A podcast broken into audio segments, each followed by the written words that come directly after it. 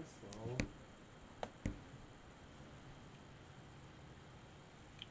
E o pessoal fica numa agonia. Já passei por isso, do outro lado. Boa noite, boa noite pessoal, bem-vindos ao Segunda Conectada. Eu sou o Cleison Teixeira, responsável pelo canal Segunda Conectada. É um prazer enorme recebê-los no Dia do Amigo, Dia da Amizade. Então, meus amigos, sejam bem-vindos. Para comemorar esse dia, está aqui com a gente meu amigo José Marcos Ferreira, engenheiro químico, cientista, criador de tecnologias, mestre, fazendo doutorado. Esse cara não para. Então ele tem aí uma série de coisas para responder para a gente. E a primeira pergunta vem logo à tela. Zé Marcos, explica para mim o que, que esse kit de laboratório químico juvenil tem a ver com a sua carreira? Ah, ela. Boa noite a todos. Antes de eu responder, é, é um prazer estar aqui com você, Cleison. Eu tenho acompanhado o seu trabalho aqui na Segunda Conectada e tem sido de excelente qualidade. É bom ver o lado das pessoas que estão por trás da tecnologia, né? E isso você tem feito de forma brilhante, né? É, e voltando à sua pergunta, esse laboratório químico de vinil foi apenas o determinante da minha carreira, né? Eu depois de ganhar esse brinquedinho aí, que eu tive três em sequência, porque acabava um, comprava outro, foi o que me levou para gostar da química, né? Eu ganhei com sete anos de idade, e aí foram vários na, na sequência, e quando acabava, eu misturava sabão em pó com pó de café e outras coisas mais para continuar as experiências no, no meu laboratório lá. Né? Entendi. Né? Então, assim, você, na verdade, foi uma criança que gostava de aprontar em casa, né? Exatamente, mas só, só dentro de casa. mas era esse... Ah. É interessante isso, sabe por quê, Zé? Hum. É, eu taquei fogo uma vez lá em casa. Eu fui brincar com... Lógico, a gente é mais ou menos da mesma idade, né? Eu fui brincar uhum. com álcool e fósforo. Foi, Sim. foi um incêndio bem legal que eu consegui em casa. incêndio não cheguei não, mas matei muita formiga e cheguei a furar o, o tubo de, de freon do geladeira. Nossa. mas vamos lá, então é, isso também já, já dá um pouco, né, a sua pergunta sobre a escolha de carreira, né? É exatamente por aí. Eu já sabia que ia fazer alguma coisa em química desde, desde pequeno. E esse laboratório foi realmente a, a, a forma de tangibilizar essa vontade. Né? Entendi. E uhum. ao longo da tua carreira, Zé, você passou por algumas etapas. Assim, eu queria que você falasse pra gente uhum. é, que tipo de, de dificuldade você encontrou para iniciar a sua carreira. Quando uhum. você deixou ali de ser aquele garoto que brincava com um kit de, de ciências ali e começou a encarar como uma oportunidade de carreira, ir para frente com esse tipo de, de, de projeto? Uhum. Então, é, eu escolhi não, não a química, mas a engenharia química e fiz vestibular e passei para a UFRJ lá em 82, né? E fui cursando tranquilamente, não perdi nenhuma disciplina, né? E, mas atrasei minha formatura porque naquele ano que teve uma greve séria, eu também peguei uma hepatite por causa de uma viagem. Então eu fiquei um ano inteiro fora do ar. Nossa né? Então, em vez de formar, em vez de formar no, no, quinto ano, eu formei no sexto ano. Mas foi bom que coincidiu com o lançamento de um concurso da Petroquisa, né, que era o CEPESC, especificamente voltado para pesquisa e desenvolvimento. Falei, poxa, é exatamente o que eu queria, né? Porque eu estava em dúvida se eu ia para a academia ou para a indústria quando me formei, né? E esse concurso dava exatamente isso, a formação, a formação de de mestrado pela COP com é, a contratação posterior, né? E aqui no, aqui no Rio você podia escolher entre cinco empresas: a Petroquis em si, a, a Petroflex, Litriflex, eram quatro empresas, e a FCC que estava começando. Então a FCC só existia no, no papel, né? Mas despertou atenção porque era da área de catálise e, naquele momento, naquela época, 1987 boa, boa parte dos ouvintes também nem fosse nascido. É possível, é, é bem possível. A gente. A gente, tem isso aqui, né? Tem a galera, isso, isso. Tem a galera mais nova também acompanhando com a gente. Exatamente. A gente, a gente se, começou a estudar no, no século passado, né? Então... Eu ia falar do milênio passado. também. Mas aí fica muito longe, né? Exatamente.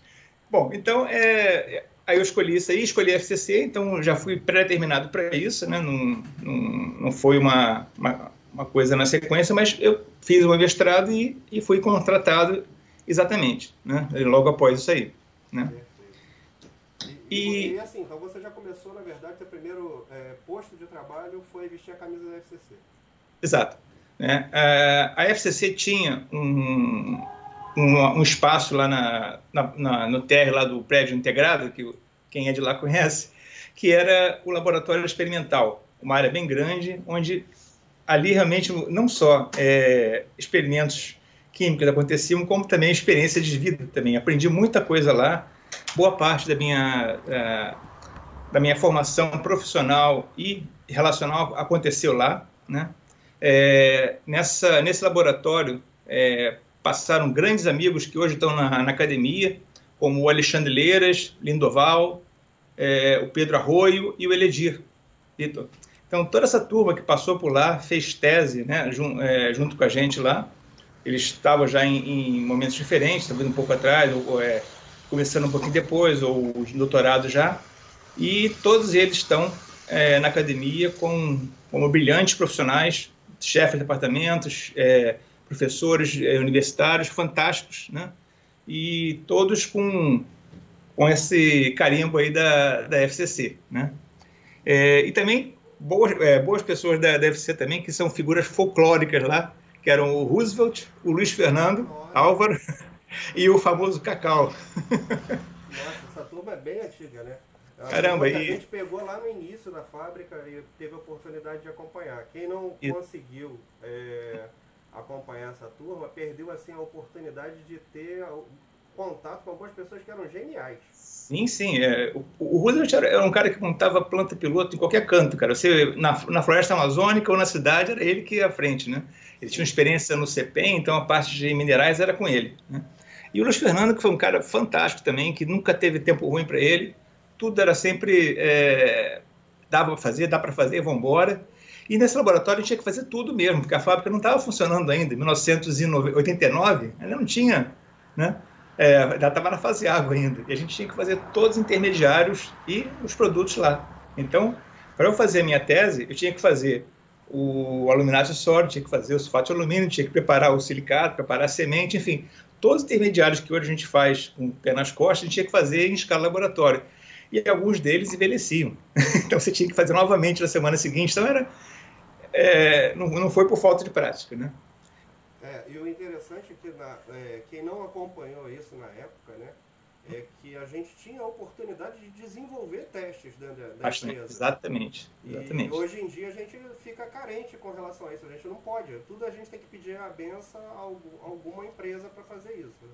Exato. É, é, a opção agora é você trabalhar em rede, né? com, com outros laboratórios, contratando para poder fazer, é, ter acesso às infraestruturas. Né? É, foi, foi interessante porque nesse período é, o, o, tema de tese que foi proposto para mim foi o cogel, que era uma mudança de um intermediário para a cristalização de um da zeólita, que é o ingrediente do catalisador. A gente não vai falar sobre catalisador aqui, mas só para dar uma, uma, uma referência. Senão a gente acaba. Senão a gente vai, Minha... vai levar o dia todo aqui só para falar Exatamente. Minha meia-noite vai ser cedo. Mas é, esse, esse Cogel era um intermediário que era uma alternativa de mudança de, de rota, e ele foi é, responsável por é, mudar muito o, o, processo produtivo, né? acelerar bastante o, o, o processo, e, e, naquele momento, além de ter um, um ganho é, grande é, financeiro, o redução de matéria-prima, também adiou a compra de equipamentos que eram necessários para aumentar a capacidade da fábrica. Então, pelo menos por uns cinco anos lá, foi adiada a compra de cristalizadores novos por causa da capacidade de ter sido aumentada pelo Cogel. Né? É, e... Zé, você pode falar para a gente, é assim, em linhas gerais, qual era a diferença de um e de outro? Sim. É, a rota original que veio da Axo, que seja, que a FCC era uma tripartite entre a Axo, a Petroquisa e a Oxiteno. E a Axo trouxe a tecnologia de produção de catalisador. E era uma sílica gel, o famoso Sigel. E esse material, para reagir, ele precisava é, é, dissolver e reagir com um composto de alumínio dentro do reator. Isso aí levava um tempo enorme para acontecer. Na hora que você passa a fornecer por um cogel a sílica e o alumínio juntos na mesma espécie, isso é um, é um ganho de tempo enorme, pelo menos umas 5, 7 horas de ganho de cristalização. Isso aí foi fantástico, né? Em matéria de ganho de capacidade, né? E eu tive a sorte, o, o Cleison, de ser orientado por pessoas muito iluminadas, né? Na época, meu orientador foi o Jorge Guzmão, né? Que já não está mais entre nós há algum tempo, mas ele era o nosso é, assessor de tecnologia da área técnica, né? E o Lan e o Lau, que é o, o que trabalhava no centro. O Lan aposentou, né? Também. Aposentou há pouco tempo, exato. Aposentado. Aposentado. É, e esses dois foram meus orientadores e pessoas maravilhosas, né? Pessoas fantásticas de, é, como ser humanos, sempre tendo realmente o outro, né? Antes do, do trabalho, né? É, e também nessa época foi que eu conheci também o professor Eduardo Falabella, com quem eu tenho um enorme carinho, e é hoje meu orientador de doutorado, junto com o Donato, né? É, e, e o Oscar, Belém. Toda, toda essa galera aí, você vê que é uma, uma constelação que, de, de gente boa aí, que foram minha, a minha base de formação aí na, na FCC. Por favor, só um minuto. Foi, não? Me traz o fone, o meu fone. Tá Tô pedindo um help aqui que o fone não tá, não tá bom. Ok. Tá. Mas o Donato, o Donato participou de um artigo junto comigo e com a Neida. Ah, que legal. É. Uma boa. Isso aí. Né? Muito pequeno. Uhum. E, e, e, nesse, nesse laboratório teve um caos lá que aconteceu. é, entrar, quem entrou comigo nesse, nesse concurso da Petroquisa foi o Peter, Peter Battle. Pouca gente deve lembrar dele aí, que ele saiu logo depois. E o Peter tinha conseguido uma amostra de uma mordenita, que é uma zeólita, com uma outra companhia, uma quantidade pequena, para fazer a tese dele. E o que sobrou lá é, teve um colega, não vou dizer o nome dele, que teve, é, ficou com é, a herança de continuar o trabalho do Peter por uma outra, outra rota lá. Né? E esse, esse colega, ele era muito discreto, ele é, não, não, falava muito com as pessoas, entende? Não, não que ele fosse é, mal educado tudo, mas ele tinha muita timidez, né? Então você, chegava de manhã para você, ficava parado na sua frente, aí você bom dia, amigo. Ah, bom dia, tal, tal. Aí ficava quieto é, você veio falar com fulano? Ah, sim, sim. Sabe, então você tinha que sair puxando a conversa, ele não falava nada. Né? Não tinha interação, né? Não, existia não, não tinha interação. Ele fazia o trabalho dele muito bem, mas é, na hora de conversar com os outros era esse, esse trava. E aí, aquele laboratório com uma turma que, já falei, Luiz Fernando, Roosevelt e mais uns colegas que estavam, os outros é, alunos estavam lá, um dia esconderam a tal da mordenita, né? E o, o colega procurou, né? E ficou igual barata sobe e desce, sobe e desce laboratório, não falou com ninguém. E todo mundo quieto, né? E aí ele teve que subir para falar com o Guzmão e ver o Guzmão. Roosevelt, onde é que está o material do, do colega aqui? Não sei o quê. Aí mostraram com uma foto de comunicação dele, né? E claro, todo mundo morreu de rir, né? Isso aí. Então, foi, foi isso aí. Mas quem, quem participou e deve estar assistindo a live também sabe de quem, quem são os, os atores. É, na verdade, assim, é, a gente que teve a oportunidade de conviver com essa turma, né? O uhum. Roosevelt, ele era um cara enorme, né? Sim. Cabelo, uhum. cabelo todo caracolado, era um cara que chegava, onde ele chegava ele era visto, não tinha jeito Sim. de não vê-lo, né? Uhum. Luiz Fernando era outra figura também incrível, né? Que a gente Sim. teve a oportunidade de conviver muito mais tempo com o Luiz Fernando do que, do, do que com o Roosevelt. Uhum. Mas, uh, assim, foi uma época muito interessante para a FCC por conta da, desse trabalho de pesquisa efetivamente ali na, na, na, na, fábrica, né? Uhum. Isso foi, foi importantíssimo porque a gente estava aprendendo a, a, a, produzir catalisador na época, né? Exato. E ao mesmo tempo estava ali testando algumas possibilidades para melhorar uma coisa que a gente ainda nem sabia fazer direito. Correto. A planta partiu em 1990, né? E de trás para frente, lavando o catalisador até fazer o intermediário em 91, mais ou menos. E em 91 a gente já começou a planta já com o cogel. Seja, a gente pegou a tecnologia que havia e reverteu ela. A gente exportou a tecnologia de cogel para a Axo. Né? Foi justamente um movimento contrário. Isso é, é. Isso aí. É, e nesse ano também, aconteceu uma coisa bem importante para mim, que foi meu casamento. Né? Eu ainda estava ainda como, com, com bolsa de, de, de mestrado ainda, e a minha esposa, no ato de loucura, casou comigo. ela já estava trabalhando. Ninguém é perfeito mesmo, né? Ninguém é perfeito, né? E, e nem todo mundo tem juízo certo, né? Casar nessa circunstância. Eu tô achando que é. você vai dormir fora hoje, hein? É, legal. Não, ela sabe que. De modo algum. É, e, e, assim foi, né? A gente desenvolveu o material também. Eu conheci outras pessoas fantásticas lá na, na fábrica, como o Luiz Carlos Correia, que era o técnico laboratório que ensinou tudo que eu sei de raio-x e, e, algo mais. E o Beto também, que depois ficou como coordenador, né? E isso que eu queria falar, o, o Cleison, uma coisa que é importante, é, apesar, por mais que você faça, por mais que você aprenda, né? É, há uma coisa que é imprescindível em qualquer carreira, são os amigos, né? Essas amizades são construídas no dia a dia da nossa carreira e estão sempre presentes quando a gente precisa e, e às vezes espontaneamente colaborando com muita empatia. Então, às vezes você mesmo que você não fale nada, o cara já conhece você, já está indo a, a, a, seu auxílio, ou então já está propondo coisas. E graças a Deus eu tenho uma rede de amigos muito boa que sempre está disposta a fazer coisas novas, a, a trazer novidades, a, a conversar coisas para cima também. Não é só falar de, não é só reclamar da política, mas muito mais de falar sobre é, qualidade de vida e o que você pode fazer a partir daí. Né? É, na verdade, até pegando um gancho nisso, né, Zé? É, a gente, como bom brasileiro, a gente tem o hábito de só reclamar, né? Isso. É, mas é, falar assim, não, peraí, deixa eu ver o que eu consigo fazer para melhorar a, a, minha, a minha vida e a de quem está ao meu entorno de alguma forma. Correto. Então, acho que a gente às vezes perde o, o fato da gente ter alguma posição, ter a oportunidade de alguns acessos que a gente tem, acaba tendo dentro da indústria, né? Uh, dentro da universidade mesmo, uh, aqueles colegas que a gente já teve lá no passado e que de repente já não estão mais junto com a gente no, no dia a dia. Mas esse uhum. networking que a gente faz ao longo da vida, né? É, certo.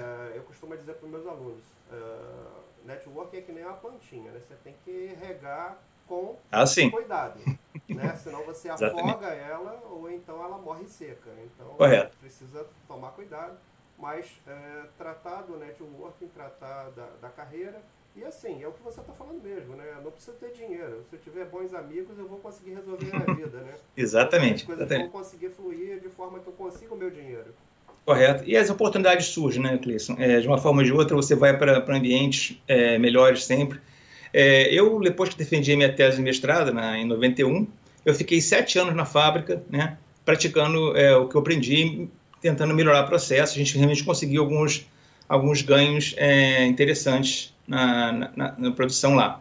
E, mais ou menos em torno de 97, é, eu recebi um convite de um amigo, o Oscar Chamberlain, para ir trabalhar no Sempre. Né? Então, então, isso foi para mim uma, uma grande surpresa e uma excelente oportunidade, porque eu queria realmente estar um pouco mais próximo da pesquisa. Né? E foi a oportunidade que eu tive. Né? Fiquei lá um bom tempo. Né? É, meu chefe inicial imediato era o Luiz Fernando Leite, que é também um, um sujeito fenomenal. Né? também com a mesma cabeça e rápido, é uma pessoa que não tem tempo ruim, né? E é, de volta à pesquisa, eu, eu, frequentei vários congressos, participava de reuniões da arte, muitas viagens também, né? E conheci outros amigos que são que até hoje a gente se relaciona bastante, embora não estejam sempre mais, que é o Alexandre Figueiredo, que foi até gerente nosso aí na, na FCC, que é o Alexandre, meu irmão. a banca do mestrado. Olha só, esse mundo é pequeno mesmo. É. O Marlon Morgado, Morgado, o Ricardão, que é o, que é o cara da, da, planta piloto lá, que é o, é o super é, operador lá. É, Ricardo, Zé Carlos. Ricardo, eu tive contato com o Ricardo também. Isso. Quando, quando ele era supervisor, nem sei se ele ainda é supervisor. Isso, é, ainda é supervisor da planta, isso. Também era um cara que, pô, o que a gente precisava lá, ele estava quebrando, fazia tudo e, pô, sempre disposto a tudo lá. O Zé Carlos, que também já não está entre nós há algum tempo o Fernandinho, que é o, o Fernando né, da, da, do Sempre, Neco e o, e o, Marco Antônio, né? São realmente essa, essa galera toda aí que até hoje a gente está muito próximo e sempre que pode está se reunindo socialmente, né? Isso. Zé, é, ah. esse é o lado bom da história, né, Zé? Mas a gente, lógico que, que o meu papel aqui é provocar, né?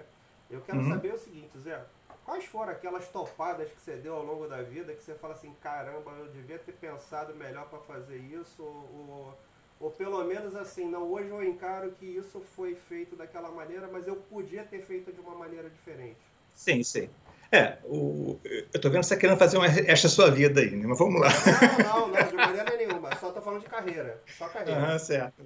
Olha, uh, eu não posso dizer que, que eu tenha feito grandes erros na carreira, não. Né? É, eu e até deixar para o final, eu posso adiantar aqui que algumas decisões que eu tomei por impulso, eu não tomaria novamente, né? É, e isso, realmente, eu, eu me arrependi de algumas que foram mais por impulso. Mas, de uma forma geral, a, a carreira foi, foi bem suave nesse, nesse período. O que acontece é que eu fiquei bastante tempo lá, lá, lá no SEMPES, né, e muito ligado à pesquisa. Então, é, não houve uma, uma carreira acelerada né, da, do ponto de vista de gestão da fábrica, ou então de, de ascensão direto, porque não, nem era visto, né, que não é visto nem lembrado. Né, então, estava lá produzindo de outra forma, trazendo novidades para a planta, entre elas né, a, as SM5, né, que a gente é, puxou do laboratório, chegou até a produção comercial, foi é, geramos o, a informação básica para partir uma planta, uma unidade que fornece para a gente hoje, né? Isso com o nosso amigo Jairo, né, que foi o, o engenheiro de, que projetou aquilo lá, tudo, né? E partimos, operamos a planta por um bom tempo até que ela pôde andar por si só, né? E é, além disso, também trabalhei com, com Borgado no desenvolvimento da, da Lumina HCS, né?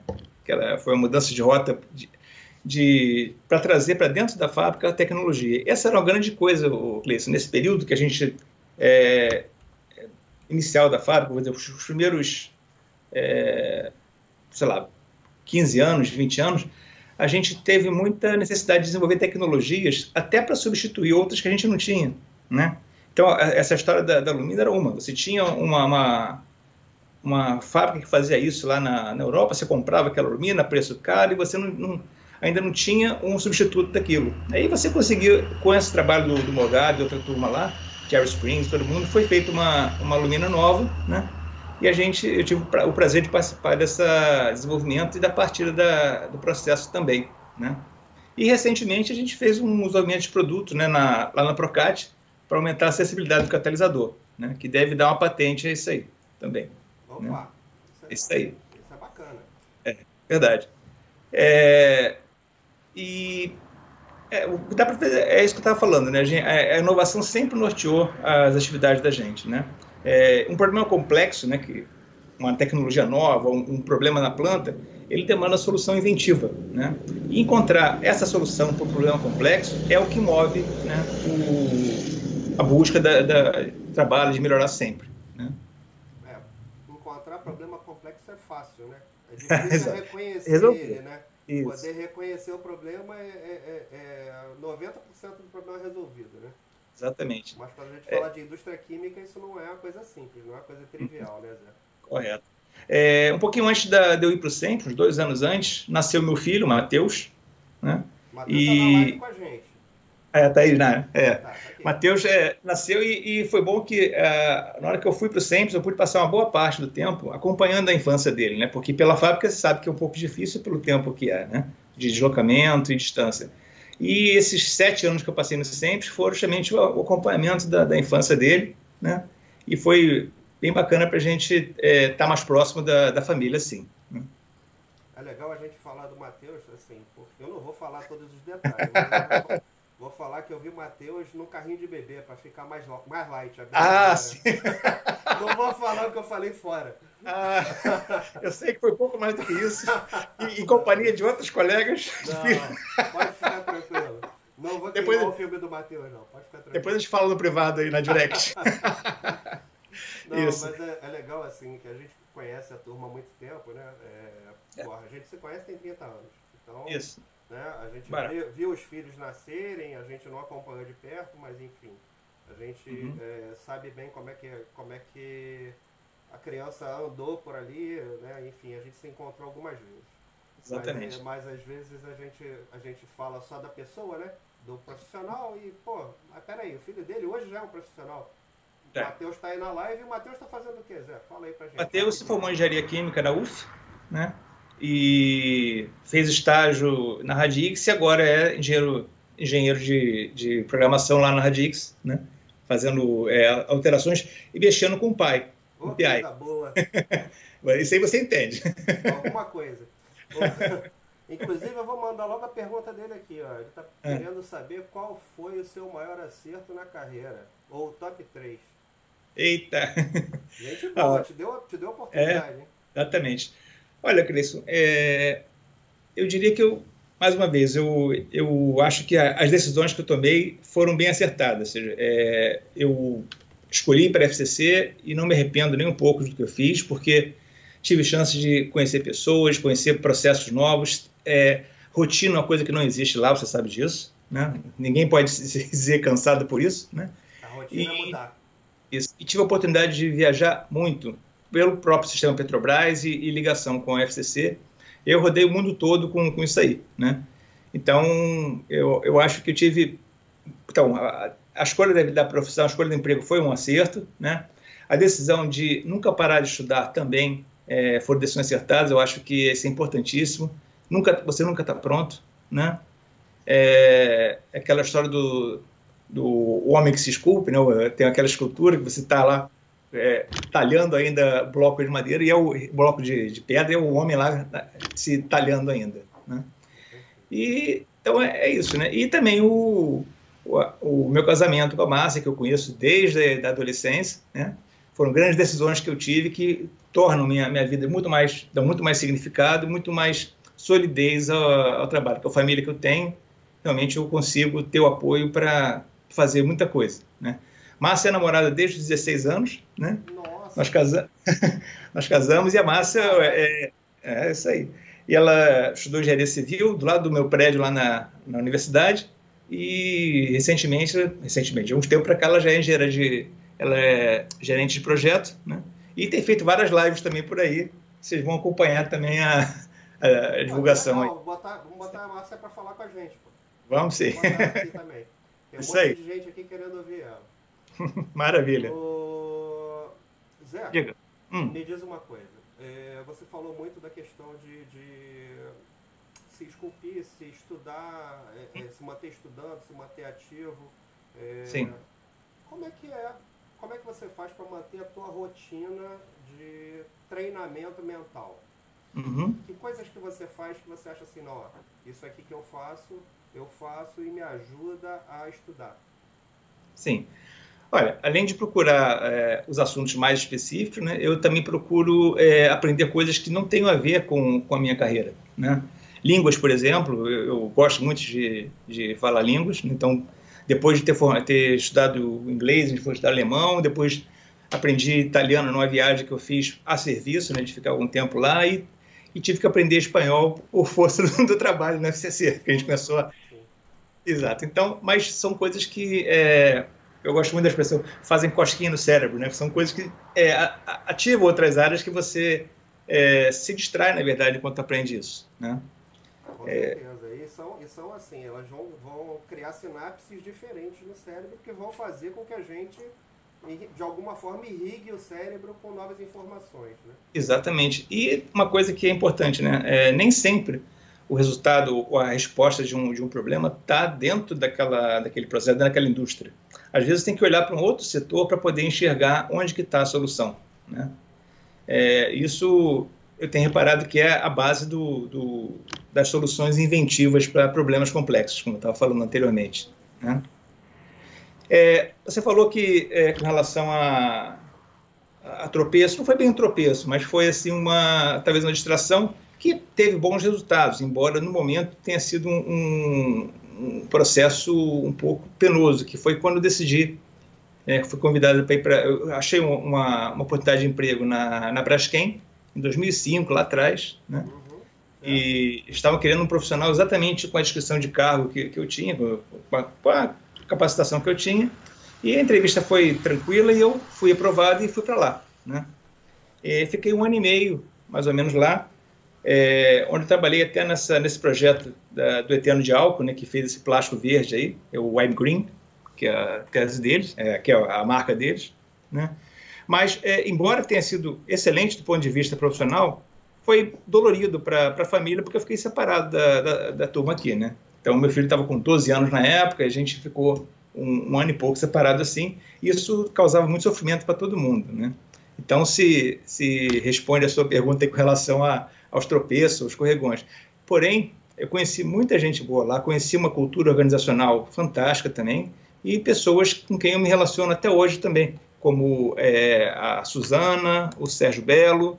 Sérgio Belo, inclusive, é professor universitário, é um, é um cara também com uma cabeça ótima. O Renato Gonçalves e o Moschbacher. Né? E o Caruso, que faleceu há pouco tempo. Eu vivia na, nessa, nessa ponte aérea né, entre Bahia, Rio de Janeiro, São Paulo, Rio Grande do Sul né, durante o desenvolvimento dessa planta piloto. E aí tirava as casquinhas para visitar aqui a família nos finais de semana, né? Na, Passava nas, aqui. Nas férias vinha visitar a família. Exato. Ou então nessa, nessas viagens, né? Geralmente era próximo de final de semana. Aí no, na ida ou no retorno passava aqui e passava um tempinho com eles aqui. Né? É. Ficar, ficar longe de casa nunca é bom. Né? Não dá. É, dá um plano. Torna a vida mais difícil. Isso. Né? A, a, havia um plano de todo mundo ir junto, mas não, a oportunidade não estava não tava aparecendo, foi um período meio complicado, então a gente resolveu, não, então vou voltar. E voltei para trabalhar no, no Comperge, né? que é aquele complexo petroquímico do Rio. Né? A FCC me contratou de volta, né? graças a Deus tive a porta aberta para retornar. Né? É, e é, pelo Comperge, trazendo com, os conhecimentos que eu adquiri de petroquímica lá da, da Bahia, que também foi estava é, comentando, foi, foi bom do ponto de vista profissional. Deu para a gente trabalhar bastante na, no projeto da, da segunda geração. Você queria fazer os plásticos todos do, do, do Comperge. Foi quando eu passei um, um, período lá acompanhando o projeto na Itália, em Roma, né? passei uns três meses lá. E depois fizemos várias viagens para visitar os, os licenciadores. Então foi aí que eu conheci o mundo mesmo. Fomos para a China, Tailândia, Singapura, Indonésia, Europa, Estados Unidos, enfim foi um, um, uma turnê mundial onde a gente conheceu bastante coisa, né? Caramba. E ficamos, né? E a família nesse, nesse intervalo, como é que tava, Zé? A família estava te acompanhando nesse ping-pong aí? Tava, aí já é tranquilo, já, já sabia que tinha começo, meio e fim, né? Vai e volta, né? E claro, sempre tinha, tinha um presentinho, uma lembrancinha, né? Matheus ganhou muito brinquedo né? quando viajava para os Estados Unidos direto, então é, isso é uma coisa que é, cada um tá, tá tendo, né?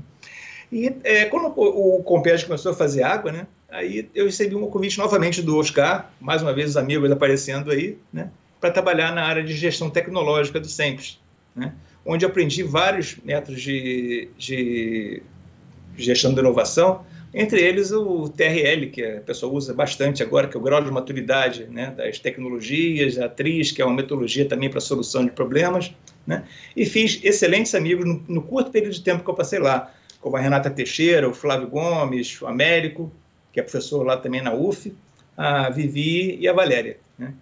E é, com o final da Petroquisa, a Petroquisa acabou, né? É, a, a, exatamente, a, Graça é, decretou o fim da, da Petroquisa em 20 de janeiro de 2012, né?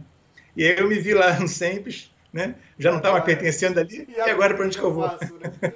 Exatamente. É, e aí, é, nesse momento aí, o Alexandre era o gerente da, da, da FCC, o Cleison era, era, o diretor, e uma pessoa que... Cleison não. Clay, é Cleison. É, é por, por enquanto, não. O Clay, exatamente. Clay. que é um pouquinho diferente, mas é parecido.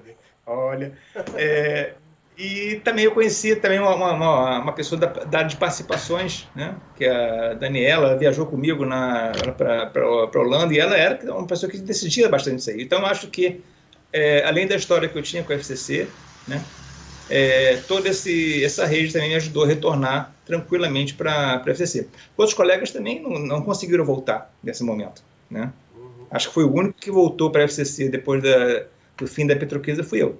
Né? É, e então, assim, é, na verdade você voltou por alguns motivos, né? não foi simplesmente porque era o Zé Marcos, né? Você não, voltou não. porque você tinha ali uma, uma, história, uma história de sucesso com a empresa, você tinha criado algumas tecnologias, enfim, a, a gente já, já conhecia o teu trabalho há, há, muito mais tempo e não era aquele cara que, assim, substituível facilmente, né? A gente é, não acha fácil no mercado, né? É. É, Zé, deixa eu te perguntar uma coisa. Então a gente falou um bocadinho aqui da, da, da tua jornada de, até chegar de volta à FCC. Sim. Dentro da FCC, quando você retornou, você teve alguns outros desafios que Sim. fizeram com que você é, buscasse algumas áreas dentro da empresa. Eu, eu conheço bem isso aí em relação uhum. a estar tá vivendo junto contigo ali dentro da empresa. Mas conta Exato. pra gente como é que foi esse, esse trajeto aí. Então, quando eu voltei para a FCC, foi para trabalhar no, em desenvolvimento de produtos. Né? Então, era uma, é uma, é uma situação que fica entre a pesquisa e, e, o marketing e a tecnologia, enfim, é uma área de que interfaceia várias ali, né? E, e a gente é, foi seguindo durante algum tempo, foi quando eu desenvolvi essa tecnologia nova do catalisador, e logo depois a gente passou por uma outra mudança na fábrica, que foi a de, de trazer uma nova atividade que era desenvolvimento de novos negócios, né? Como é que a gente poderia é, diversificar a nossa produção, né? para garantir a nossa sobrevivência para os próximos 35 anos. Né? Chegamos 35 anos até aqui como produtores de catalisadores de FCC e como serão os próximos. Né? Então a ideia era a gente procurar novos mercados e utilizando a, a, a competência que tem na operação, na tecnologia é, e toda, toda a inteligência da FCC aplicada a desenvolvimento de novos produtos para novos mercados. Né? E é, a gente é, tem um trabalho bastante forte em cima de economia circular, foram as, as oportunidades que apareceram. Muita gente querendo fazer uma reciclagem química de resíduos, né? plásticos, borracha, é, biomassa, enfim. Vários dessas coisas que hoje né, e vão para o lixo, né, ou seja, vão para o aterro, né, passaram a tentar levantar, agregar valor através de uma, de uma reciclagem química. E o, graças ao, ao, aos nossos fundamentos, ao conhecimento que a gente tem de catalisador, achamos uma rota para a reciclagem de, de borracha, pneus velhos, porcaria mesmo que não serve para nada, né, que hoje só vai juntar mosquito ou então é, entulhar um aterro sanitário. E existe uma empresa que compra um catalisador que nós desenvolvemos para fazer óleo combustível. E esse foi o primeiro catalisador que a FCC desenvolveu e vendeu fora do mercado de refino. Né? Então, foi pioneiro também né, nesse, nesse assunto. Né? Uma economia circular, reciclagem e essa, essa venda aí. Né? O, tem algumas perguntas aqui, Zé, que estão pintando? Sim. E eu queria Sim. começar a passar para você, para você começar a se divertir aí também. Opa, vamos lá. Agora é a da verdade. É. O Alexandre Chamusca, que você conhece bem, Sim. ele está perguntando aqui o seguinte: com relação às questões que envolvem inovação, há uma certa limitação para a FCC, já que a licenciadora Albemarle é quem costuma puxar o desenvolvimento de novos produtos? Então, quando a gente está falando de é, inovações em FCC, você tem um, um campo que, por um, por um, lado você tem uma facilidade grande de, de desenvolver, você é, também é um pouco restrito naquilo. Você não, não, não tem a, digamos, a, a liberdade de usar essa tecnologia é, em outros locais. Né? Então, eu não vou fazer, por exemplo, um catalisador que a Albemarle faz para atender uma indústria petroquímica aqui no Brasil. Né? Isso está tá vedado. Porém, é, se a gente vai trabalhar em rotas paralelas, ou seja, eu vou desenvolver um catalisador para converter plástico, biomassa ou, sei lá, borracha em combustível, isso eu posso, porque não é uma tecnologia dentro do acordo tecnológico. Né? Existe um, um, uma diretriz bem estreita do que é, é vedado, do que é segredo, do que não é. Então a gente consegue trabalhar assim como conseguiu. Lançou isso aí e tem um projeto agora também de fazer uma reciclagem química está começando agora, vai ter o kickoff essa semana aí. Ah, que legal. Então é, bom, é bom assim é, a gente saber que tem oportunidades aí a ser exploradas Exato. efetivamente nesse mercado. Uhum. E saber que a gente faz catalisador para outras coisas que não somente para o refino, né? Uhum. Porque às vezes fica, é, para muitos de nós, fica aquele estigma de que não, a gente só fabrica catalisador para refino, né? Uhum. E na não. verdade a FCC já deixou de fazer isso há muito tempo, né? Sim, com certeza. O Eduardo Falabella tá dando parabéns aqui para você. Então, o Falabella, que a gente conhece bem já há muitos anos também, tá aqui na, na nossa live nos prestigiando. Grande abraço, Falabella. Grande abraço, beijo, professor. Isso aí, professor de muita gente, inclusive sim, muita sim. gente que trabalha é, no ramo da química. Quem nunca passou pela Falabella? É. Quem nunca? Ô Zé, é, Ah. conta para mim uma coisa. É, Ah. Como é que você enxerga é, esse ramo de desenvolvimento de tecnologia no Brasil? É, Uhum. assim, do modo geral. O que, que você acha que. a- como é que você acha que a gente está lidando com isso no Brasil? É, há várias iniciativas muito louváveis, né, é, de associações, como a AMPEI, que essa, eu vou, vou conseguir pegar a sigla correta, Associação Nacional de Empresas Inovadoras de P&D, né? É, que congrega várias empresas de vários segmentos, como você pode ver Braskem, Oxiteno, Grupo Ultra. Então, tem uma, um, um, uma, uma gama ampla de, de, setores, inclusive a CC também é sócia da, da Ampei, é, onde você fomenta bastante é, o uso de, de, da metodologia de, de inovação e, e, tudo, né, sempre. E também estimula a parte de startups. É, o grande é, movimento de inovação no Brasil está sendo nas startups. Né?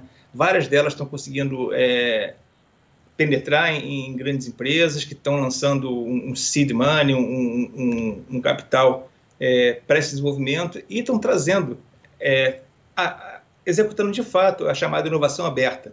Alguém desenvolve alguma coisa na universidade, alguma coisa, é, patenteia aquilo e você é, traz aquela empresa para dentro da, da, da sua, né? para que ela passe pelo chamado Vale da Morte, é aquele ponto de que tem que aumentar a escala, né? onde geralmente as empresas é, tropeçam. Né? E essas grandes empresas têm dado esse suporte bastante bom para isso aí. A universidade tem estado é, mais próxima da, da, indústria, isso é fantástico. Né? Eles têm buscado bastante a nossa, a nossa colaboração e a gente também tenta, sempre que possível, estar junto com eles ali, porque se você quer ser inovador, se quer trazer um conhecimento além, fazer diferente, tem que estar ali, você tem que estar próximo da, da, da academia. Né? Então, universidades, centros de pesquisa que, que existem, é, nacional, é, governamentais, né, do governo federal ou até estadual, você tem que estar próximo desse pessoal, porque é ali que está a inteligência. Você acredita no modelo de startup? Assim, é, quando eu falo isso, não é, não é tem que ser uma crença, mas assim, você acredita que é uma boa solução para o nosso país para desenvolvimento de tecnologia de maneira rápida e segura? Sem dúvida. É, é essa, são as startups que vão trazer, vão dar a velocidade e é, o resultado né, necessário para que empresas maiores possam se mover também. Sem contar com uma coisa importante: não tem emprego para todo mundo, né, tradicional como a gente foi criado. Então, ah, emprego é, de carteira e tal. Esse, esse modelo está fadado a, a, desaparecer. Nós somos dinossauros. Né? Nós estamos ser, vão ser extintos daqui a pouco. Né? Ontem eu estava, na verdade, conversando exatamente sobre esse tema. E, assim, a, a gente vem do, do, A gente não, o ser humano, na verdade, ele vive do modelo de repetição. Né? Uhum. Então, a, nós que somos ali daquela geração de 50 anos, mais ou menos. Sim. 50 é, plus. É, a gente foi criado no modelo carteira assinada, no modelo uhum. que ó, é, você tem que ser, ou você vai ser militar, ou você vai ser funcionário público, Isso. ou você vai ter tua carteira assinada. Então, uhum. assim, uhum. não existe aquela pessoa empresária nessa faixa de idade. Quer dizer, não, não existe, claro, uhum. né? Mas são, assim, pontos fora da curva. A grande maioria é, caiu nesse, nesse estigma, né? De, de, de, ter carteira assinada, enfim. E quando a gente conversa hoje com, com, com a garotada, na verdade tem mais nada que, que prenda eles, né? É, esse Isso. modelo não existe mais. Esse modelo uhum. evaporou, né? Porque não existe emprego para todo mundo, como você mesmo é, citou.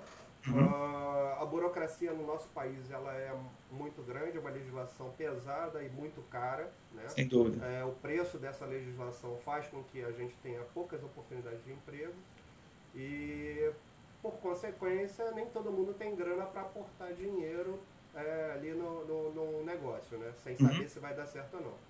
Então eu concordo com o seu modelo de pensamento, onde startup é uma grande oportunidade de, de trabalho porque ela, ela pega o jovem que está estudando e já ensina ele uma profissão, já bota ele em contato com, com empresas, organizações, pessoas como você que está desenvolvendo tecnologia, vai lá do lado do garoto conversar com ele, explicar como é que funciona alguma coisa, que solução que você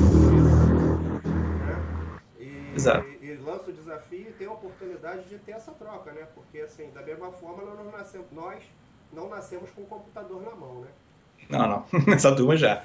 É, e aí todo mundo ganha, né? É, ganha a empresa que, que trouxe a, pequena empresa, ganha a startup que tem uma, forma de ampliar, e aí ou ela vai ser uma, uma associada dessa grande empresa, ou vai vender a tecnologia para ela também é, se, se realizar financeiramente. O Fala Bela me mandou uma pergunta aqui para você, Zé, mas eu não sei se eu devo fazer. Eu vou fazer, eu vou, fazer vou largar esse pepino na tua mão. É perigoso isso aí. É. Como aumentar a acessibilidade do catalisador para craquear cargas pesadas e, sobretudo, agora quando se pretende usar bioóleo em política de blend das unidades de FCC? Olha, a gente estuda bastante tempo, né? É, e trabalha também, e tem uma resposta que é, é adequada para isso. Com muito cuidado, professor Palavela. A gente faz isso com muito cuidado. Depois a gente conversa na sessão de, de reorientação. É, essa, essa vai ser um, um, um, papo de algumas horas, né? De convencimento. Oh, isso é longo. O Sim. Alexandre Leiras Gomes também está aqui, tá mandando um abraço. E, abraço, brother. E ele está perguntando aqui para a gente o seguinte: é, como você acha que ficará o mercado para catalisadores de FCC com o programa de desinvestimento da Petrobras? Então, essa é uma pergunta que eu tenho ouvido muito ultimamente, né? É, se está falando da FCC, pode ser bom, né? Ou pode ser ruim. Vai depender exatamente como a gente vai tratar esse novo mercado. E a gente está tendo mobilização para isso já. Se por um lado você tem é, a mudança de um modelo que permitia contratos de longo prazo, agora você vai ter uma, uma competição né, de, de refina, refinadores, de, de produtor de catalisador, para atender a demandas de refinadores que podem ser diferentes, até mesmo com objetivos que podem ser diferentes do que a Petrobras tinha a nível nacional. Né? Ela tinha uma política de, de fornecimento para todo o Brasil que era complicada. Né? Agora, se você tem é, grupos que estão em, em, em áreas diferentes e, e, podem focar, sei lá, em, em mais é, derivados de uma forma ou de outra que sejam mais valiosos em uma quantidade, isso pode acontecer. Isso aí pode estimular bastante, é, aumentar até mesmo a venda de catalisador. Não, não significa que vai cair. Né? Pode ser o contrário. É, na verdade, acho que pode aparecer algumas outras oportunidades, né? Players novos, nova uhum. forma de pensar, Exato. talvez apareçam é, é, mercados aí que a gente possa virar explorar como, como empresa. Correto. Boa pergunta, Alexandre. Muito bom. Valeu, brother. É, Zé, é, Sim. conta para mim o seguinte: que tipo de dica uhum. que você daria para a garotada assim da idade do Matheus? Que você já deve ter uhum. falado um bocado pro Matheus aí, como é que Bastante. ele conduzir a vida dele, né? É, com certeza ele já está cansado de ouvir, mas tem um monte de gente aí querendo saber qual é a sua visão em relação a como é que deve ser conduzida a carreira de quem está chegando agora, é, engenheiro fraldinha, aquele que acabou de sair da, da faculdade. Borracho, né? É, é o então, borracha. o segredo do sucesso é, é, é, um só: perseverança, constância de propósito, honestidade e senso de justiça. Você nunca deve parar de aprender, né?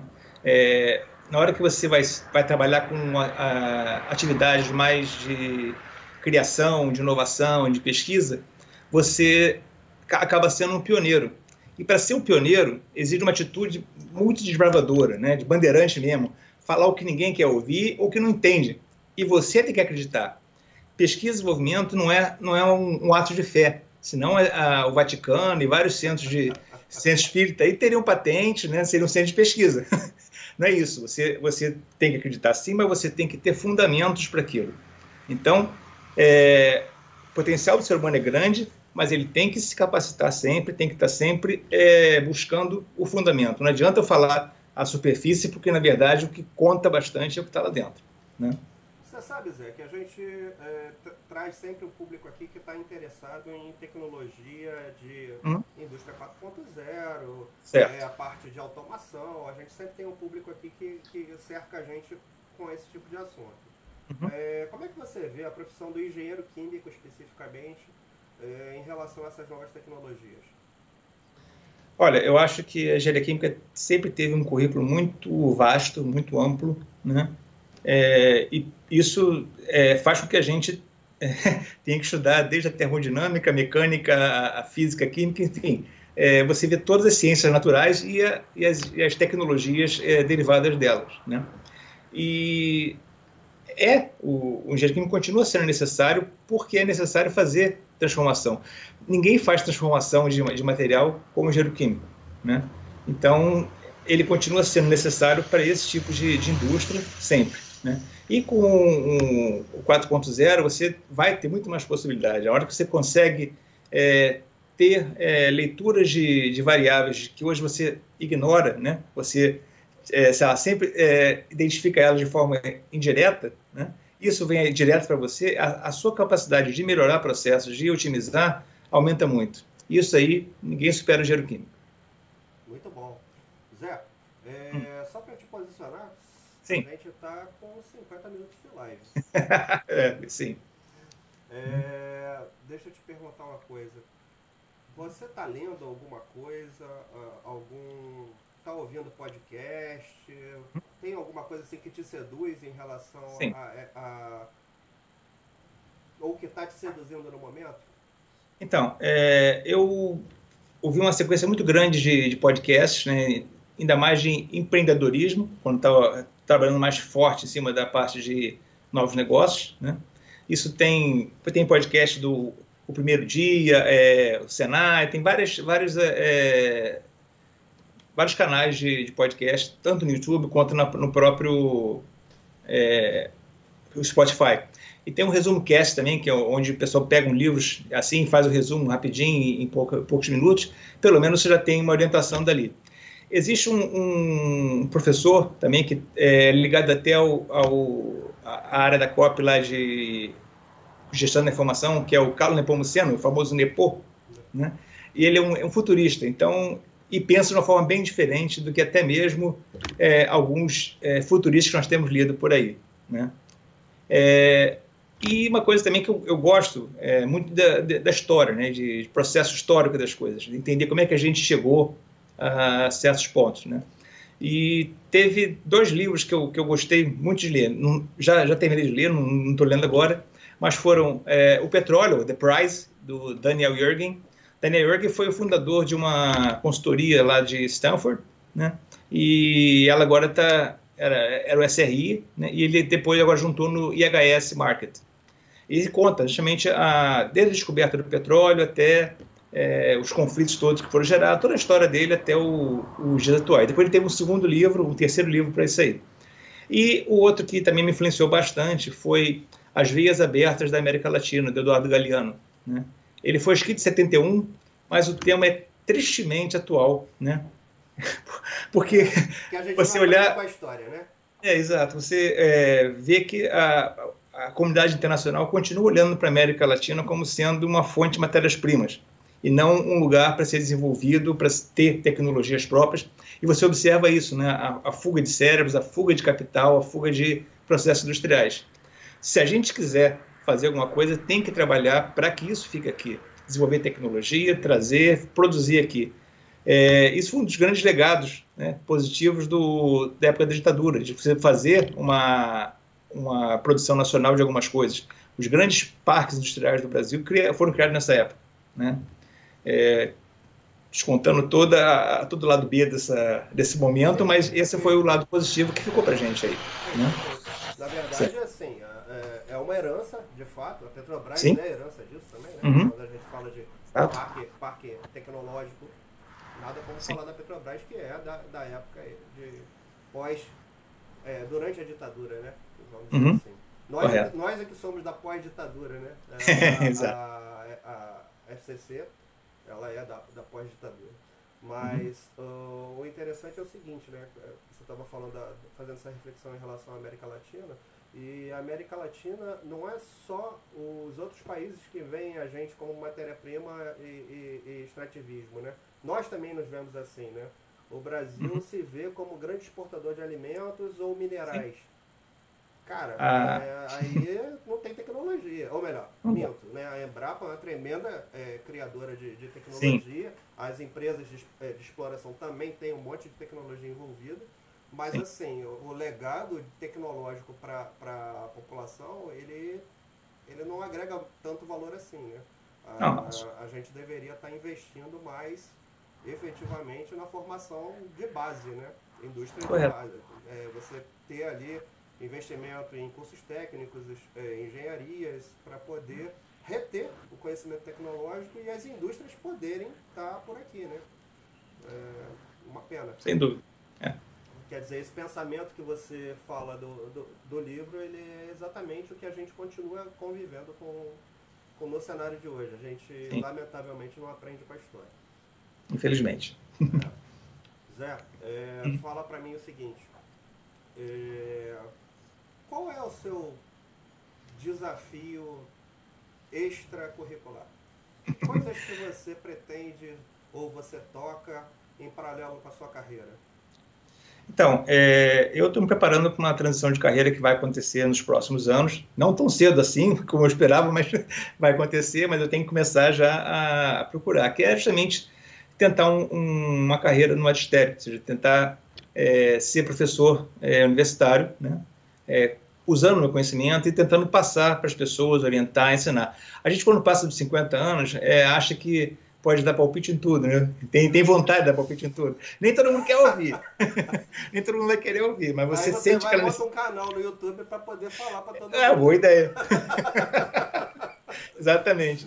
Mas é, a ideia de você passar a experiência não é para que você é, convença a, a, o jovem a substituir a experiência dele pela sua mas para você pavimentar um pouquinho a estrada dele, né? Olha só, eu já passei por aqui, tinha esse buraco, não passa aqui não, né? Procura outro buraco que eu não tenha visto, né? Ou vai seguindo nessa estrada mais pavimentada. Eu acho que isso que é, que é importante quando a gente tem um pouquinho mais de experiência e, e vai trabalhando aí, né? É, na, na semana passada eu até estava falando com, o Jair, que participou da, da live com a gente. Cara, agora não dá para voltar lá atrás para fazer com a experiência de hoje, né? Assim, Então, é, é, o que a gente fala, na verdade, reforçando o seu pensamento, o que a gente fala para a garotada é que, olha, é, se você vai passar por esse buraco, você quer passar por esse buraco, pelo menos se prepara, porque eu já passei por ele, não foi fácil. Sim, sim, exatamente. É, porque assim, a, a, o livre-arbítrio, né, você pode, pode fazer também, não tem problema nenhum, mas segura o, as consequências, né? Da mesma forma que da mesma forma que você se lançou a vida, né, é, saindo da sua família e, e, desbravando aquilo ali, você não, certamente alguns conselhos você não ouviu, porque não, eu tenho que viver isso aqui, tá bom? Né? Mas é, algumas coisas você também desviou porque você falou, não, isso aqui tem, tem valor para mim e eu vou acatar, né? Então é, é por aí, né? Perfeito. Zé, você quer deixar algum recado? Tem alguma coisa que você queira perguntar pra gente? A gente está aqui, tem um monte de gente aqui ouvindo. Você pode mandar é. pergunta pra gente que a gente passa lá pro povo eles não. respondem pra gente. Não, não. É, eu, eu, eu sendo provocado dessa forma eu, eu acho que eu até daria um pouco mais de, de, de, dica, né? Não são conselhos, tá? São, na verdade, presentes, né? Porque presente você pode aceitar ou não, né? Conselho é uma coisa que, que não se deve dar, né? É, então, é, com esse espírito aí do, do acima de 50, o ancião da tribo, né? Eu acho que alguns princípios que a gente deve fazer a vida toda, independente da idade, independente do campo onde atua. Né? É, uma delas é amar a família e os amigos, né? preservar os amigos sempre. Né? Acreditar em você, ter orgulho da origem, da escola que formou e principalmente o que você é hoje. Né? Manter a fidelidade aos seus princípios, valores, honestidade, ética, compaixão, amor ao próximo, ter autoconfiança, é uma coisa que a gente aprendeu bastante né, na, na, na vida profissional é saber o que fala e falar o que sabe. Quem troca isso aí realmente está fadado a... Você conhece exemplo disso aí. É, na verdade, eu, eu, eu, assim, acho que ficar calado também é bom, né? Sim. Mas se você for falar, fala o que você falar, sabe, sabe o que está falando. Fala né? o que você sabe. Isso. E a gente também deve sempre se apoiar nos fundamentos teóricos do conhecimento, né? É, saber, dizer, dizer, que sabe tudo porque você, você ouviu falar ou sabe aquela, aquele vernizinho não garante é, substância para você discutir um assunto. Né? A internet deu uma, é, democratizou bastante é, o fórum de opinião, ou seja, o que se fazia antigamente na, nas ágoras gregas ou então no, nos palanques era isso, cada um tinha o seu tinha autoridade para falar. Hoje em dia, qualquer um tem autoridade para falar ou se acha com autoridade de falar alguma coisa. Então, isso é, isso é crítico, né? É, na verdade, é, assim, é, pegando, te interrompendo um pouquinho, né? Sim. É, a internet, ela permitiu que a gente receba conteúdo, uhum. independente dele ser bom ou se ele, dele ser ruim. Na verdade, é, ela democratizou demais isso, Né? Uhum. E em compensação ela também te deu a opção de você chegar ali e mudar de canal. Cara, Correto. não, tô afim de ouvir isso. Eu vou mudar de canal, vou, vou tocar minha vida em outra coisa. É, e o bom é que hoje tem muita oportunidade, né? Como você mesmo citou a questão dos, spot, do, dos podcasts, perdão. Sim, sim. Uhum. Cara, tem podcast para um monte de. de para tudo. Um monte de tudo. coisa, um monte de possibilidade. YouTube, outro dia, meu sobrinho estava falando que ele estava vendo um, um, youtuber que ensina a cuidar de jardim. Eu falei, cara, mal barato. É, assim, é. Mas é, cada um vai, pra, vai procurar aquele conteúdo ali que, que tá Exato. né? E, e, e, isso eu acho que é uma das grandes vantagens realmente da tecnologia, né? É aproximar quem quer saber de quem sabe. Né? Uhum. Então, Correto. Assim, a gente, a gente agradece muito, cara, a, a oportunidade de poder conversar com pessoas que nem você e trazer para a gente essa visão também, né? Porque muitas das vezes a gente passa pelo Zé, ou passa por ele na rua, no trabalho, ou na, na faculdade, enfim, a gente não tem a oportunidade de, de, entender um pouco melhor como é que o Zé uhum. entende, entende a vida, né? E assim, é lógico que aqui é uma breve, é, é um breve resumo do, do pensamento, né?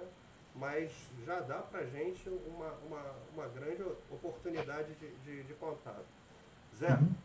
é, e agora, olhando para a nossa longevidade, sabendo aí que a gente tem uma vida, se Deus quiser, de pelo menos mais uns 50 anos na frente, dá tempo uhum. de começar outra profissão. Você está pensando no magistério, uhum. efetivamente. Sim. É, você enxerga o professor como um exemplo? Sim. Sim. É, principalmente um, uma categoria de professores que nunca é lembrada como professor de educação de base. Né? Esse, esse, essa turma aí é que mantém o Brasil com a, a pouca união que ainda tem. Né? Se você tirar, se eliminar essa categoria, o Brasil se desmonta. Né? Porque são eles que, mal ou bem, têm levado né, as cabeças a criarem, a terem terem uma formação, ter uma, uma profissão e começar a trabalhar para produzir isso aqui. O professor universitário tá ali também tem que trazer, puxar a, a, o conhecimento para novos níveis, né? mas é uma coisa que é totalmente voluntária. Quem está ali está ouvindo ele porque quer, né? escolheu para estar tá ali. Agora, essa, essa turma nova aí, essas crianças que estão aí, é, sem orientação, sem modelo, sem é, uma clareza de, de, de moral, de educação, é um, um, problema sério se você não tem esse, esse cara lá para orientar isso aí. Então, o papel do professor é importantíssimo. É aquela história da, das escolhas, né, que a gente tem. Exato. A, as escolhas, elas vão de acordo com aquilo que é representado, né? É, você só pode escolher comer, vamos dizer assim, que, aquilo que te é colocado no prato, né? Exatamente. Então, você não tem opção, muitas das vezes, por não conhecer. Uhum. É, e eu acho que, que no nosso país a gente tem uma, uma, uma pouca oferta ainda para uma população menos favorecida, né? Exatamente. Existe, existem alguns projetos interessantes, até, até não estou sendo patrocinado para nada disso, mas assim, acho que vale a pena citar aqui. Existe o Gerando Falcões, é, é um projeto interessantíssimo que ele está agora com uma campanha para você apadrinhar efetivamente o acesso à internet para as comunidades carentes. Ah, então, legal. ele está vendendo cotas mensais que você paga lá cada cota é, por 50 reais, 100 reais, uma coisa assim, por mês. E ali você consegue, é 100 reais. Você consegue liberar o acesso à internet para aquela criança da comunidade com, com o programa é, de ensino junto. Então, assim, ah, tá. uma tremenda oportunidade de ajudar aquelas pessoas que a gente de repente não conhece presencialmente, a gente não está ali vivendo, como, como a gente fez a, a metáfora aqui do, do, do, do, prato, né? A gente uhum. não está vendo isso, então não, não, pode ajudar, né? Então Exatamente. eu queria fazer, aproveitar esse canal para poder alavancar essa história. Ótimo. Se vocês tiverem a oportunidade de, de dar uma olhada lá no Gerando Falcões, ele é um programa bem interessante, é feito e conduzido por um favelado, filho de presidiário, que hoje o cara está é, fazendo, transformando a vida de várias comunidades, não só da que ele nasceu. Então, uhum. é um uhum. programa bem interessante e Bacana. Assim, é, dá a oportunidade de, de, outras pessoas terem acesso a coisas como essa, né? Receber Isso. o Zé dentro de casa falando um pouquinho da vida dele. Zé, roubei um pouco do seu tempo. Sem problema. É, como é que a gente faz para te achar, Zé? Você, você quer deixar algum contato? Como é que você está? Então, você consegue. É, eu estou na FCC SA, tem, o meu e-mail é josemarcos.fccsa.com.br, é tudo junto sempre. Né? E posso deixar o, o esse e-mail na, na, na, tua linha de tempo aí, na bio, como é que faz isso aí? A gente você coloca lá. comentário, bota lá no Maravilha, comentário. isso. No e-mail, você pode me achar sempre. Né? Eu, vou, eu vou botar o seu e-mail lá, e aí, como você já falou também, quando, quando for publicado o podcast, uhum. galera, aproveita para se inscrever no canal, tá? é isso aí. Sem vocês se inscreverem, fica difícil da gente tocar o canal também. Então, é, se inscreva no canal, participe. O canal Segunda Conectada, ele além de estar no YouTube toda segunda-feira às 21 horas, ele também está disponível em podcast nas principais plataformas. Então, é a oportunidade, se de repente você perdeu algum episódio, o episódio aqui do Zé é o quarto episódio, a gente está praticamente fechando um mês aí de trabalho, recebendo cada figura uma mais interessante do que a outra. E assim, passem por lá, escuta o podcast se puder, se não, não, não quer gastar tempo vendo vídeo porque não vai poder interagir com a live, beleza. Enquanto está lavando a louça, escuta, escuta o podcast, limpando a casa. A gente está no momento de, de, de retiro, é, trabalhando dentro de casa, né? Sim. Então dá para dá poder fazer esse tipo de, de atividade também, escutar o nosso podcast, participar. Zé, suas, suas últimas considerações, o que, que você fala para gente? Hum, eu gostaria de seguir o exemplo do meu querido professor Eduardo Falabella e encerrar com uma poesia do Robert Frost. Né? Ela diz bastante do que, do que eu penso da, da carreira. Né? Essa é a versão em português dela para que eu, que eu trouxe aqui. Então vamos lá, é curtinha. Num bosque, em pleno outono, a estrada bifurcou-se, mas sendo um só, só um caminho eu tomaria. Assim, por longo tempo ali me detive, e um deles observei até um longe declive, no qual dobrando desaparecia. Porém, tomei o outro, igualmente viável, e tendo mesmo um atrativo especial, pois mais ramos possuía e talvez mais capim. Embora, quanto a isso, o caminhar no fim os tivesse marcado por igual. E ambos nessa manhã jaziam cobertos de folhas que nenhum pisar enegrecera. O primeiro deixei para outro dia, e, intuindo que um caminho outro caminho gera, duvidei se algum dia eu voltaria. Isso hei de contar mais tarde, no suspiro, em algum tempo ou lugar dessa jornada extensa. A estrada divergiu naquele bosque, e eu segui por aquela menos viajada, e foi o que fez toda a diferença. É The Road Not Taken, do Robert Frost. Formidável. Formidável. É, é o famoso desafio de saber qual lado vai seguir, né? Exato e saber que... saber que no final tudo vai dar certo, né? É, e você não tem como voltar para aquela estrada que é. você não escolheu. E, e, se você voltar, ela vai estar diferente também, né? Diferente, exatamente. Perfeito, Zé. Grande abraço.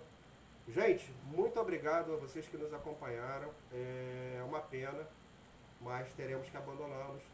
O Zé tem que dormir, eu também, amanhã a gente trabalha. Trabalho. É um prazer enorme estar com vocês, Zé sempre que quiser, a porta do canal está aqui aberta. Tá o canal não é meu, o canal é nosso.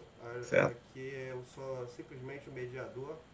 É, e Fala Bela ficou, adorou aqui o, o seu, o seu poema. Perfeito. Gente, muito obrigado. Fiquem com Deus, cuidem-se.